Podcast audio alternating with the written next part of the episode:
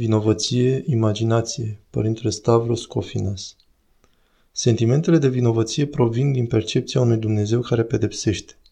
După cum a spus și domnul Stamulis la simpozion, vorbind despre un Hristos inuman și nemilos, care nu are nicio legătură cu întruparea. El însă a venit și s-a întrupat ca să se unească cu noi și să trăiască ceea ce noi trăim. Permiteți-mi să spun, sentimentele de vinovăție nu au nicio legătură cu Dumnezeu. Se referă la felul cum am trăit noi relația paternă și pe cea maternă, dacă am avut sau nu am avut parte de afecțiune, pentru că e necesar ca fiecare dintre noi să aibă parte de dragoste.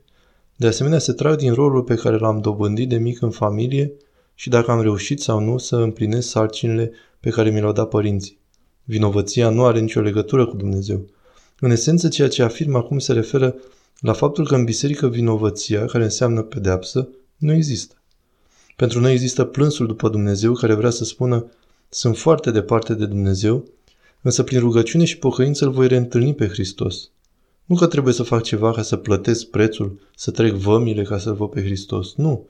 Îmi cunosc starea și îmi plâng păcatele, însă am bucuria că îl voi întâlni și mă va primi.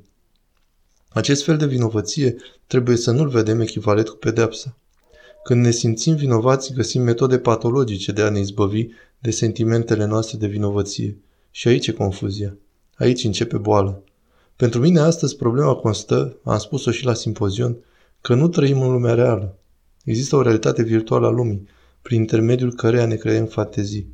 Să vorbim deschis, dacă cred că iubirea înseamnă pornografiile de pe internet, am o imagine falsă și îmi fac închipuiri din imaginea pe care o văd. Celălalt este psihoterapeutul tău, el te va ajuta să-l cunoști. Întotdeauna te vei cunoaște pe sine prin celălalt. Întotdeauna îl cunoaștem pe celălalt în mod creștinesc și bisericesc în Dumnezeu și pe mine însumi prin celălalt. Știu că dacă sunt creat după chipul lui Dumnezeu, voi percepe acest lucru în biserică, unde voi cunoaște și alte persoane care sunt și ele după chipul lui Dumnezeu și prin ei mi se va adeveri propria existență. Când spunem să mă cunosc pe mine însumi, nu înseamnă să mă cunosc la nivel mental.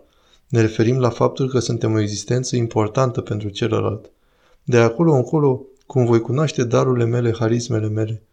Iarăși, prin ceea ce ofer, prin jertfa mea, prin slujirea mea, prin întâlnirea cu celălalt. Dacă nu am această validare, atunci nu voi simți că exist. Voi fi singur. Și apoi voi încerca să îmi validez existența prin moduri bolnăvicioase.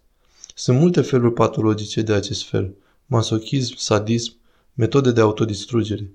Chiar dacă te vei împodmoli în vinovăție și te vei flagela continuu cu ele, este totuși un mod negativ de a te valida existențial. Să mă ciupezi necontenit și să simt dacă trăiesc sau nu?